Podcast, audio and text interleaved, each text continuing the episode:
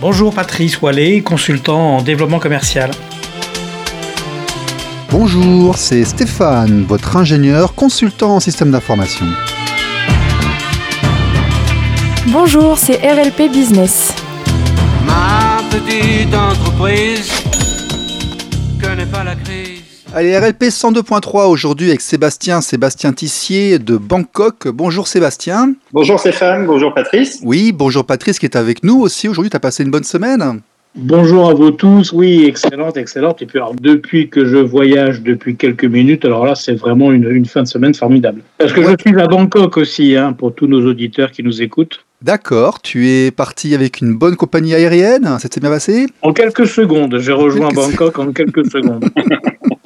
Bon, Sébastien, tu es web entrepreneur. On s'est rencontrés quand tu étais à Bangkok, si je me souviens bien. On a dû passer par les meet-up euh, et toutes ces rencontres qu'il y a le soir dans les grandes salles d'hôtel euh, salles de réunion euh, sur Sukhumvit et autres. Pour ceux qui ne te connaissent pas, est-ce que tu pourrais assez rapidement te présenter, nous dire qui tu es et ce que tu fais, s'il te plaît? Alors, pour faire très simple et très rapide, j'ai 47 ans, je suis entrepreneur depuis 1999. Ma première boîte, c'était un centre d'appel qui fournissait des rendez-vous à des commerciaux. Ça parlera peut-être un peu plus à Patrice pour le coup. Et depuis 2007, euh, j'ai décidé de me lancer sur le net et j'en vis depuis cette époque-là. Et en 2010, je suis parti m'installer en Thaïlande où je suis installé toujours aujourd'hui et je vis euh, sous les cocotiers d'Asie, euh, tel le mythe échaudé du fameux entrepreneur qui sirote les moritos sur les plages ensoleillées, qui est euh, évidemment un mythe. Est-ce que tu peux nous dire, toi, aujourd'hui, euh, en 2023, comment est-ce que tout simplement, tu arrives à être autonome là-bas en tant qu'étranger. Comment est-ce que tu fais de l'argent sur Internet? Est-ce que ça marche toujours bien aujourd'hui? Est-ce que c'est une époque qui est révolue ou est-ce qu'elle fonctionne toujours?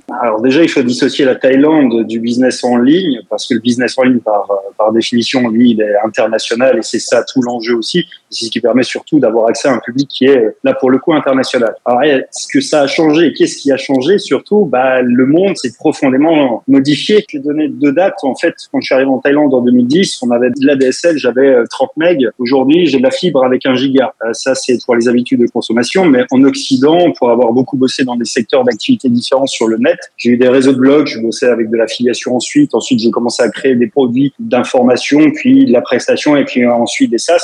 Et ce qui a changé, c'est que il y a eu de plus en plus de gens qui sont arrivés, de plus en plus de clients qui sont arrivés sur Internet. C'est-à-dire qu'en 2015, en France, c'était pénible d'avoir des gens qui voulaient acheter un produit parce qu'ils flippaient en fait, ils voulaient pas mettre leur carte bleue, ils avaient peur, c'était pas dans les usages et c'est pas si vieux que ça en fait quand on regarde bien en arrière. 2015, c'est avant-hier. On a l'impression que tout le monde a toujours acheté en ligne, mais c'est pas vrai du tout en fait. À partir de 2015, on a vraiment eu cette euh, allez, cette tendance où tout le monde, y compris les personnes plus âgées, voire âgées, ont commencé à consommer vraiment en ligne. Et l'apogée, ça a été euh, la phase Covid où là, on a atteint le plateau ultime de ce qui pouvait être fait en ligne, c'est-à-dire tout le monde, tout le monde s'est mis à utiliser, à consommer du contenu, à en produire, à acheter tout ce qui était possible, imaginable. Donc tout ça, c'est sur le côté consommateur, c'est ça qui a changé. Après, est-ce que c'est plus difficile? Bah, il y a plus de compétition, mais à contrario, il y a plus de clients, il y a plus d'opportunités. Aujourd'hui, un exemple tout simple, c'est, euh, tu vois, il y a six mois, en fait, tu disais, ouais, percer sur YouTube, c'est impossible. Aujourd'hui, tout est fait. Tu montes une chaîne il y a six mois qui parle de chat GPT uniquement.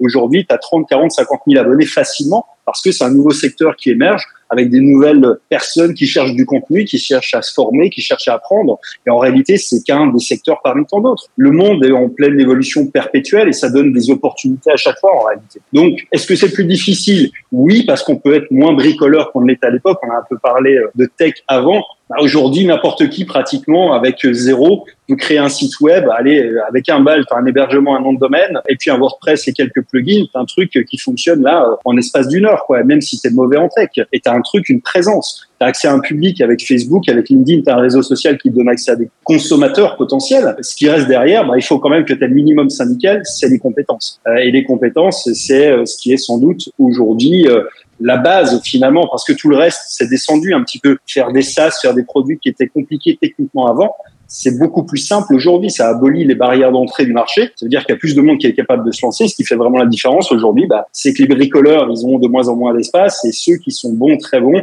vont pouvoir scaler beaucoup plus, beaucoup plus haut. Alors, effectivement, tu dis euh, la technique est de plus en plus euh, abordable par des non-techniciens, ce qui pose un problème pour les vendeurs de pelles, d'ailleurs, les, ceux qui vendent des outils aux entrepreneurs. Ça, c'est évident. Par contre, moi, ce qui m'intéresse, c'est, euh, disons-le, hein, toi, tu n'es pas rentré en France depuis un certain temps. Tu es dans Mhm. un des endroits où l'immigration, les contraintes d'immigration sont parmi les plus compliquées du monde. Il y a peut-être pire, mais ne sont pas forcément les plus simples aujourd'hui. J'ai vu passer une vidéo que tu as faite qui a expliqué que ça s'était pas forcément amélioré. C'était beaucoup plus simple il y a quelques années, 10-15 ans, de voyager, de rester en Thaïlande qu'aujourd'hui. Donc il y a un durcissement, en fait, peut-être aussi des conditions pour rester expatrié. Euh, mais bon, ça, ça veut dire quand même que ton business, il fonctionne et que tu rentres de l'argent. Ouais, alors pour répondre sur la, la question des, euh, des visas et de rester installé, alors ce qu'il faut comprendre, c'est que là où l'Occident est sur une phase de plateau, voire une pente descendante, l'Asie, la Thaïlande en particulier, sont sur une pente ascendante. C'est-à-dire que le pays en effervescence, 15 ans s'est énormément développé, les Absolument. infrastructures autant techniques, technologiques,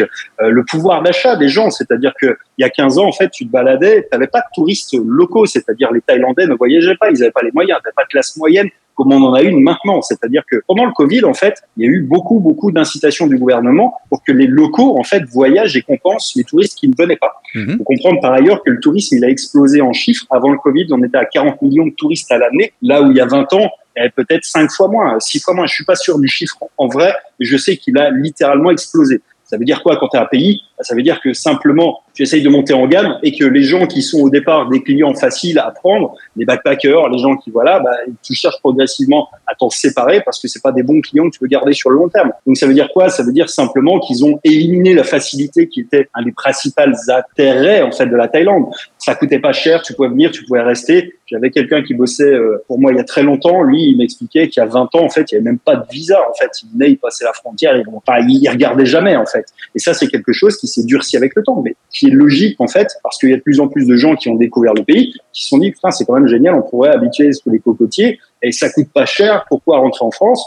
Bah, sauf qu'en fait, euh, quand tu as beaucoup de candidats, euh, bah, tu peux te permettre de, de choisir, et c'est ce qu'ils ont fait. C'est-à-dire qu'aujourd'hui, Mhm. euh, si tu as peu de moyens, en fait, tu vas pouvoir rester un peu. Si tu as beaucoup de moyens, tu peux t'acheter des visas. C'est des économies qui sont euh, finalement assez logiques et assez lisibles. C'est-à-dire Ouais, que L'immigration leur apporte de l'argent là-bas. Moi, j'y suis resté 6 ans, 6 ans sans sortir, hein, donc 6 ans à temps complet. Euh, mes amis thaïlandais étaient clairement plus riches que moi, hein, il faut pas se leurrer. Ils étaient propriétaires, ils avaient plusieurs voitures, ils avaient de l'or sous le matelas, ils étaient instruits, ils parlaient plusieurs langues. euh, euh, non, non, la Thaïlande aujourd'hui, le, le haut de la Thaïlande, le top niveau de la Thaïlande est supérieur au top français, je pense, hein, j'estime aujourd'hui. Oui, oui, et puis tout le monde y est en plus. Euh, moi, je vous parlerai pas de la Thaïlande parce que je connais pas du tout la Thaïlande, donc je vous écoute euh, attentivement, mais je reviendrai sur sur l'économie, sur le business que Sébastien fait sur le web. C'est une nébuleuse pour euh, un grand nombre de chefs d'entreprise. Hein, c'est une nébuleuse parce que on a l'habitude d'un commerce traditionnel. Hein, J'ai envie de dire un commerce avec des pieds, des jambes, une tête, une poignée de main, quelques coups de téléphone, quelques réunions, quelques négociations, et faire de sur la toile ou par la toile. D'ailleurs, ça sera peut-être ma première question que je poserai à Sébastien. Est-ce qu'on fait de l'argent grâce au web ou est-ce qu'on fait l'argent depuis euh, le web qui ne serait qu'un support? Alors, tout dépend de ce qu'on fait, mais dans mon cas de figure précisément, moi, le web n'est qu'un support, mais un support qui est magique parce que ça a étendu ma zone de chalandise au monde entier. Euh, mais ça remplace pas que si t'as pas de compétences, euh, c'est pas le web qui vend, quoi, pour faire très pragmatique. Donc, en réalité, propose des produits, des services. Il y a des évolutions technologiques qui permettent effectivement de le proposer à l'international. Et ça, bah, c'est possible grâce au web. Mais n'empêche que si ce qu'on faisait ne marchait pas, on n'aurait pas plus de clients que si on était installé en France avec euh, avec quelqu'un qui allait faire du tap-tap pour le vendre. Donc la réalité, c'est que l'économie s'est numérisée, mais, mais les besoins fondamentaux sont restés les mêmes. C'est-à-dire un produit qui vend, un produit que les gens continuent à acheter et recommandent régulièrement, bah, c'est un produit qui fonctionne, qui leur apporte de la valeur, qui leur rend service dont ils ont besoin, tout simplement. Alors explique-nous, parce que sur une économie de web, sur, on va dire sur un commerce de web, on a tendance à penser en, dans un premier temps à faire un site euh, e-commerce, un site marchand, et dans ces cas-là, on se dit, allez, on fait un beau site, on met euh, les outils nécessaires pour que les clients commandent, et puis on attend. Bon, on attend Ouais, que les Ça, clients c'est l'erreur. Voilà, mais ça, c'est- l'erreur que font euh, tous les chefs d'entreprise qui veulent se développer sur le web, qui mettent un peu d'argent, voire même beaucoup d'argent dans de très beaux sites euh, e-commerce. Et une fois que c'est fait, eh ben, on attend que euh, la roue tourne et qu'on attend que les dollars euh, tombent tout seuls. Alors que ça ne fonctionne bien évidemment pas comme ça. Donc la question, c'est euh, si on se lance dans ce type de business, comment on les trouve les clients quoi? Comment on les trouve ou alors comment on les attire? Alors, il y a plusieurs points qui sont intéressants dans cette question, mais je vais reprendre un petit point que tu évoquais, qui était euh, quand on veut se lancer sur Internet, l'idée de créer une belle boutique, un beau machin. En fait, c'est l'exemple des gens qui ont fonctionné pendant très longtemps avec euh, les boutiques physiques, c'est-à-dire je vais prendre un bon emplacement et je vais voir les gens qui vont passer devant. Immanquablement, je vais avoir des gens qui vont venir.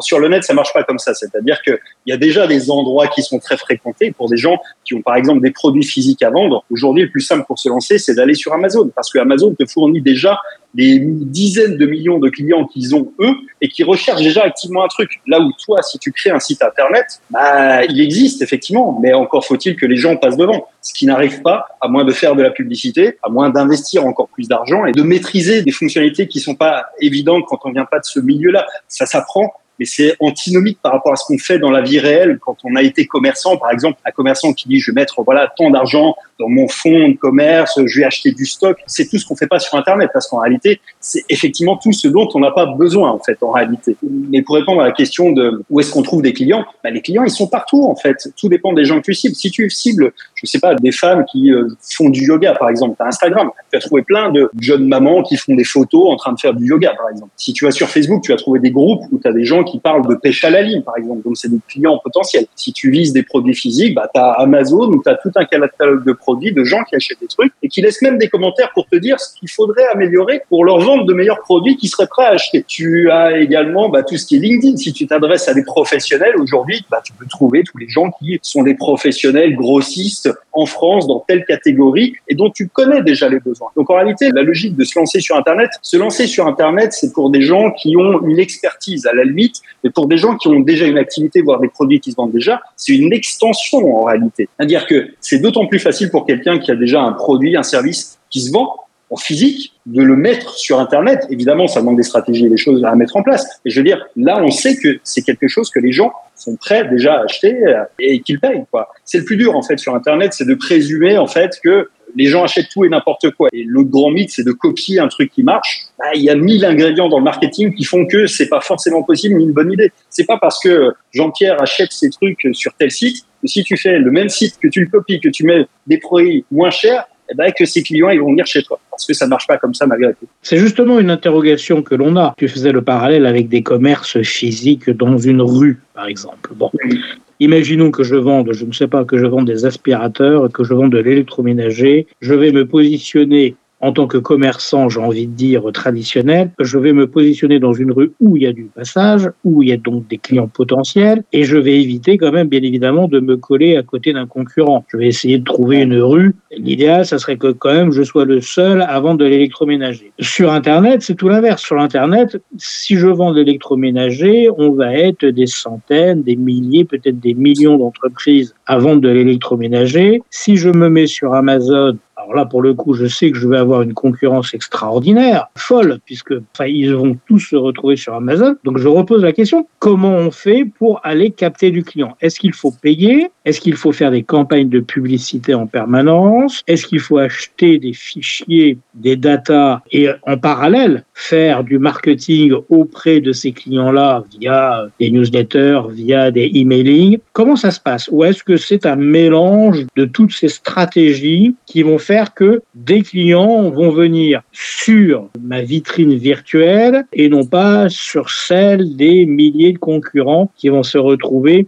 chez Amazon ou dans d'autres endroits Alors, pour répondre à la question, je dirais que bon, vendre de l'électroménager, c'est sans doute le pire exemple qu'on pouvait trouver parce que c'est le truc où les produits sont interchangeables. T'as le micro-ondes de TS72. J'ai bien Mais- choisi mon exemple. J'ai bien choisi mon Je vais, exemple. je vais y revenir. Je vais y revenir. Donc, pour répondre à la question d'une manière un peu plus globale, toutes les techniques que tu as citées, c'est pas l'une qui marche et pas l'autre. C'est toutes ensemble. C'est-à-dire qu'aujourd'hui, ce qui fait que si on voulait prendre un vrai parallèle à mon sens de ce qui fait qu'une boîte peut fonctionner sur le net aujourd'hui, c'est un petit peu celle avec un commerce physique qui serait un boucher. Qu'est-ce qui fait que tu vas chez un boucher et pas chez l'autre? En fait, tu peux dire, ils vendent des steaks. Mais tu as le contact humain, tu sa patte, peut-être le fait qu'il soit sympa, que voilà, tu déconnes bien. Puis une fois que tu es content, tu changes pas en vrai. Et puis il y a toute l'histoire de la boucherie, peut-être que ton père, il allait là, il t'emmenait quand tu étais môme. Il y a énormément d'émotionnel en fait dans des décisions d'achat parfois, et c'est ce que cultivent un petit peu les marques sur Internet, c'est d'humaniser en fait ce qu'on vend qui est quelque chose qui peut être perçu comme remplaçable. Sauf qu'il y a des éléments, des composants qui ne le sont pas. Et quand tu pars vraiment de zéro, si tu étais un boucher qui avait déjà un fonds de commerce et déjà des clients, bah, tu pourrais commencer à leur demander leur email,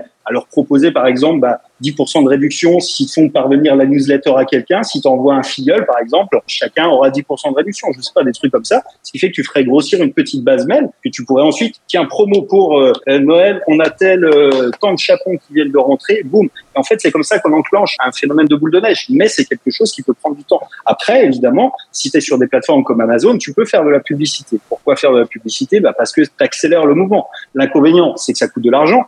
L'avantage, c'est que en fait, dans un monde ultra compétitif, bah, c'est celui qui paye le plus cher qui va être tout en haut et qui est donc de fait celui qui est le plus visible. Attention, ça ne veut pas dire que ça gomme les mauvais. Euh, les mauvais en fait disparaissent naturellement du truc parce que les publicités en ligne sont faites aussi pour euh, mesurer la qualité, les retours et faire en sorte que les mauvais disparaissent des classements quand même. Donc c'est un peu quand même pas une solution magique et surtout, surtout, faut garder en tête que c'est un investissement, c'est-à-dire que ça marche beaucoup mieux quand tu as des produits qui sont des produits virtuels parce qu'on a des marges qui sont beaucoup plus importantes que sur les produits physiques. La publicité, ça peut être quelque chose qui va consommer 50% de ta marge finalement, voire plus si tu ne maîtrises pas. Mais en revanche, c'est un véritable accélérateur. Derrière toutes les autres stratégies que tu as citées, et il y en a mille qu'on pourrait utiliser, il faut toutes les utiliser parce que ton audience, ta manière de communiquer, elle est différente et les gens ne réagissent pas de la même manière. Il y a des gens qui fonctionnent très très bien sur un canal, par exemple, qui vont exploser sur TikTok alors qu'ils font rien sur YouTube pourtant c'est vidéos, va comprendre. C'est comme ça, les publics sont pas les mêmes, aux mêmes endroits, pas au même format, pas aux mêmes attentes. Et donc tout s'essaye, tout se teste. C'est aussi la beauté un petit peu du net, c'est qu'en fait, on peut finalement euh, se dire, OK, je vais passer une semaine sur tel canal et puis je vais regarder. On peut mesurer complètement tous les résultats,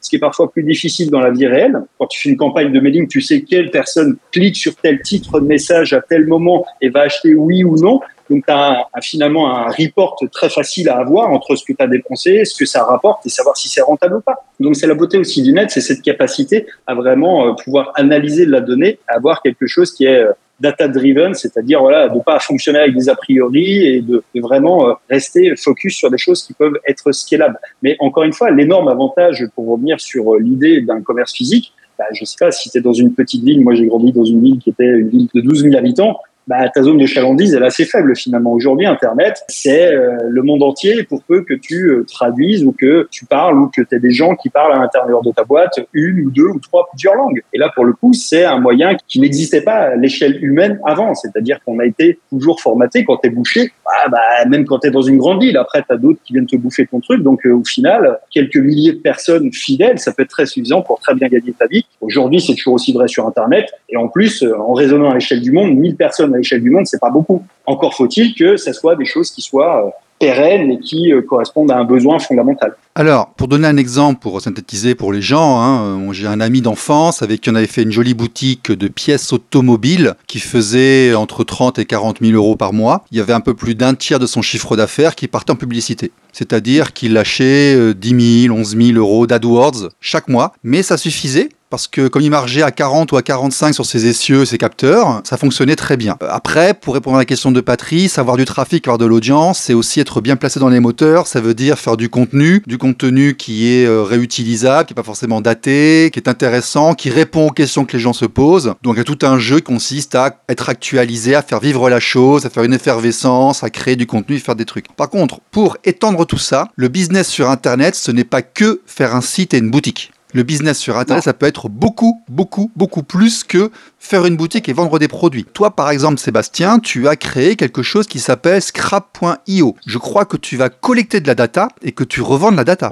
C'est ça? Bah, en fait, je vais revenir un peu sur mon parcours. C'est, j'ai démarré par un centre d'appel. Ma plus grosse problématique à l'époque, c'était évidemment de trouver des numéros à appeler. Et quand tu as 15 personnes qui passent des journées entières à passer des coups de fil pour bloquer des rendez-vous pour des commerciaux, c'est le nerf de la guerre. Et à cette époque-là, en fait, il n'y avait pas énormément de solutions. Il y avait les bottins. Et puis de l'autre côté, tu avais des grosses boîtes comme Compass qui facturaient hors de prix des datas qui étaient datées par ailleurs, puisqu'ils faisaient une à deux mises à jour par an. Donc tu te retrouvais avec finalement dépenser beaucoup d'argent finalement assez peu de retours. Et cette culture du data, justement, on l'a eu à cette époque-là parce qu'on savait en fait combien on injectait dans les fichiers et combien ça rapportait en retour. Et donc finalement, on a développé des stratégies et puis au fur et à mesure du temps avec le web, on a développé des techniques qui s'appellent du scrapping, c'est-à-dire que si tu vas sur Google Maps par exemple, eh bien tu peux rechercher euh, des bouchers, des bouchers qui sont dans telle ville, qui sont dans tel département, qui sont dans tel endroit. Et si tu proposes euh, du matériel pour les boucher, tu vas pouvoir aller les démarcher finalement en leur proposant euh, tes produits euh, directement. Et c'est exactement ce qu'on fait avec euh, Scrap.io. C'est un logiciel qui finalement automatise le scrapping, c'est-à-dire que tu vas pouvoir spécifier une des 4000 catégories qu'il y a sur Google Maps. Par exemple, des bouchers, des artisans, des PME, euh, des couvreurs, des restaurants, bref, tous ces gens-là, tous ceux qui sont sur Google Maps dans une catégorie. Et tu vas pouvoir ensuite, eh bien, automatiser la récolte de ce qui est public, c'est-à-dire sur Internet, sur leur fiche Google Maps il y a leur adresse, il y a leur numéro de téléphone, mais ils mettent parfois leur site internet. Et quand il y a leur site internet, nous, nos robots vont aller parcourir le site internet. Et s'ils ont mis un email, c'est un email qui est public, qu'ils ont laissé eux-mêmes à disposition pour le coup, on va le récolter, ce qui nous permet effectivement en deux clics de pouvoir proposer à des gens de créer des fichiers de prospection à jour en temps réel qui seront en temps réel, c'est-à-dire aller récupérer les robots, ils y vont, ils vont au moment où tu appuies sur le bouton, c'est-à-dire c'est pas un vieux fichier qui a six mois ou un an, c'est fait en temps réel. Et encore une fois, avec ça, eh bien, on peut sortir des fichiers qui sont extrêmement qualifiés pour des gens qui ont quelque chose à vendre, à proposer qui s'adresse à une catégorie bien précise. Donc en fait, moi j'allais voir mes clients, je leur vendais des spiders, c'est-à-dire des spiders, des outils comme ça qui allaient euh, chercher en fonction de tel et tel critère des informations sur la data. Toi, tu en as fait un site web générique et tu vends un abonnement. Enfin, je veux dire, tu vas pas chercher un développeur pour lui dire extrais-moi telle information, tel type d'information à tel endroit avec une base. Va m'écrire un script qui va à profondeur de temps d'URL avec etc etc. Enfin, des choses que,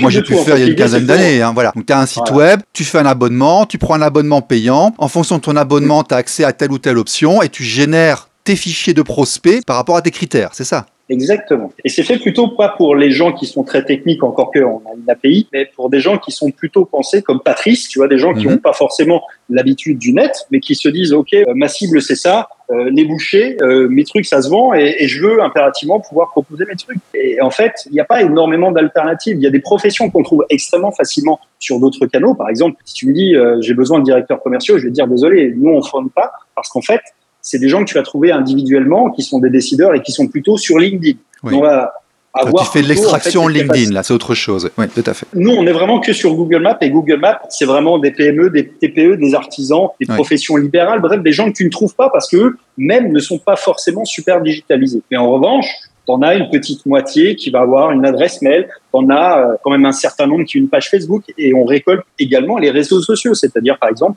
on a des clients qui vont prospecter sur Instagram à partir de nos fichiers parce qu'ils cherchent les restaurants qui ont une page Instagram et pas encore suffisamment d'abonnés. Donc, ils vont pouvoir proposer leurs services pour les aider à développer leur visibilité sur Instagram. en réalité, on a des gens qui font du SEO Google Maps aussi, puisque là encore, c'est dans le prolongement le coup. Et donc, on a des filtres qu'on peut appliquer sur nos recherches qui sont par exemple les restaurants qui ont une note inférieure à 4, qui se sont fait déglinguer dans les derniers commentaires et qui s'en occupent pas. Et qui pourtant, pour eux, ça serait indispensable parce qu'ils perdent des clients vraiment littéralement sans même le savoir.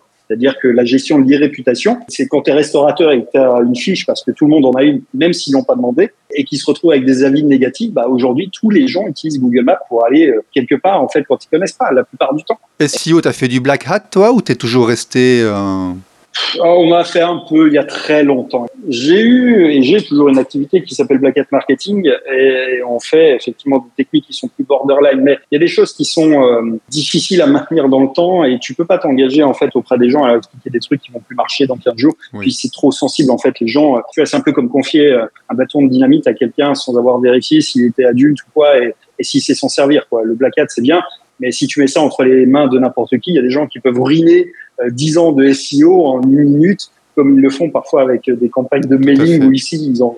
Donc ouais, il y a des choses qu'on explique, il y a des choses qu'on n'explique pas euh, dans ce qu'on fait parce que c'est parfois desservir en fait les gens plus que les aider. Quoi. Ok. Euh, je suis euh, ancien chef d'entreprise, euh, donc le web c'est pas ma génération. On s'entend bien, mais en revanche, je vis dans le monde actuel et beaucoup de chefs d'entreprise veulent faire du business à travers, euh, à travers le web. Sauf que quand on vous écoute, euh, aussi bien euh, toi, Sébastien, que Stéphane, vous avez un langage qui est assez technique, marketing, mais technique, technique, technique informatique. Moi, la question que je me pose tout simplement, c'est j'ai compris ce que faisait Sébastien. j'ai compris que par rapport à Google Maps, on était capable, il était capable de sortir du data très intéressant pour faire du marketing à n'importe quel niveau d'entreprise. Une TPE qui veut vendre au boucher de France du matériel pour boucher, mais elle n'a pas besoin d'avoir 100 salariés, elle n'a pas besoin d'avoir une équipe marketing de fou pour se dire, allez, on a une base de mail ou on a une base d'adresse, on fait un beau mailing et puis on avance.